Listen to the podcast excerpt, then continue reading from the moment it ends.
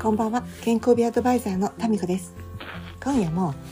そう12分ぐらいかな。Facebook ライブでお尻のトレーニングをやってみました。Facebook トレーニングだから向こう側にいる人が何人かわからなくて一緒にやってくれたのか昨日のアーカイブを今日の昼間とかやってくれたのかわからないんだけれどでもこうやって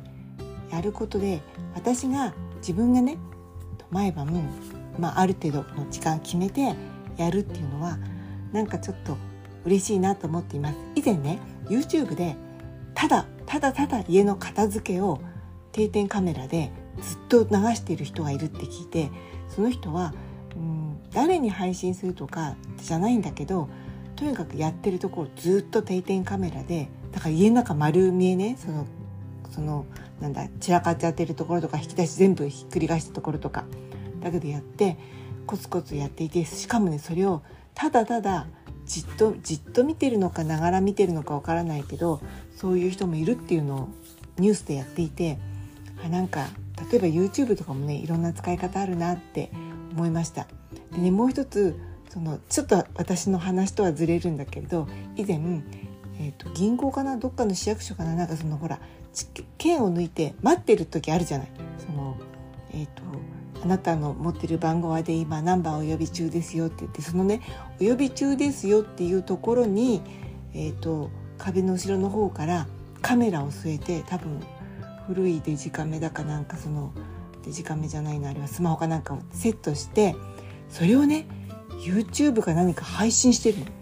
だからそのよくお寿司屋さんとか行くとさ多分あのメールでねとか LINE でもうすぐナンバーお呼びしますとかこうププって通知来るじゃない？あれは多分ある程度こうなんかこのシステマティックに何かを開発したりとかそのねアプリを使わなくちゃいけないけれどもそこのお知らお知らせするのはただただ YouTube で配信しているだけだからしかも壁に固定したそのスマホみたいなカメラから私だってできるしそれを見た人はちょっとそこの YouTube に自分で見に行って「あ今何番ね」とかって見るだけだからものすごいなんかあの何て言うんだろう賢いっていうかいいアイデアだなって思いました。その妙に変になんかアプリを作ったりとか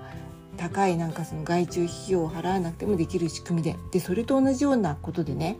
あの幼稚園バスになんかその、ね、幼児の方が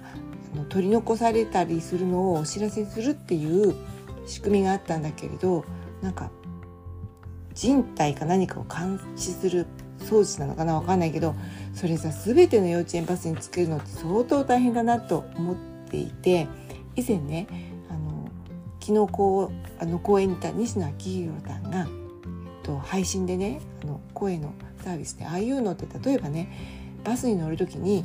段ボールか何かに、えっと、子供たちのね園児の帽帽子を脱いで全部入れる。で帽子ってさとりあえずそのバスに乗ってる最中はそんなに重要じゃないでしょ？で全部入れてで降りる時に園児に一人一人お名前の書いてある帽子を返せば帽子を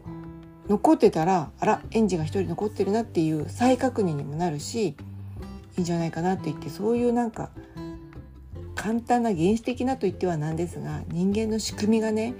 なんかそのなんとか装置とかないよりも私はなんか早くにみんなできるし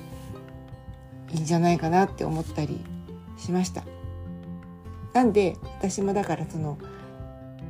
一緒にねやってくれる人いるかいないか分かんないけどとりあえず今度の土曜日の大会だからちょっと金曜日の夜はやらないんだけれど